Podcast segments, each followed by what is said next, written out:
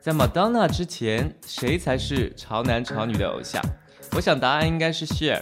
如果说 Madonna 的个人成功激活了后来很多想成为舞台中心的追梦者，那 Cher 的光辉正是照耀了娜姐前进的力量。Cher 从事过的三个职业都取得了让世人瞩目的成就。Cher 在音乐上的成绩主要是在二十世纪六七十年代。她的音乐风格从六十世纪女子组合的流行音乐，到 Jackie DeChanel 的民谣，再到 Dusty Springfield 风格的流行乐，样样来事儿。而在音乐、电视剧和电影界，成就就包括了一座奥斯卡金像奖、一座格莱美奖、一座艾美奖和三座金球奖等。可怕的就是在一九九八年，Cher 发行了自己第二十二张录音室专辑《Believe》。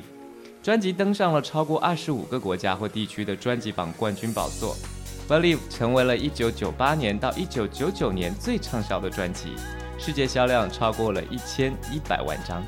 当时的希尔已经五十二岁。这里是 Music Heaven，我是李志。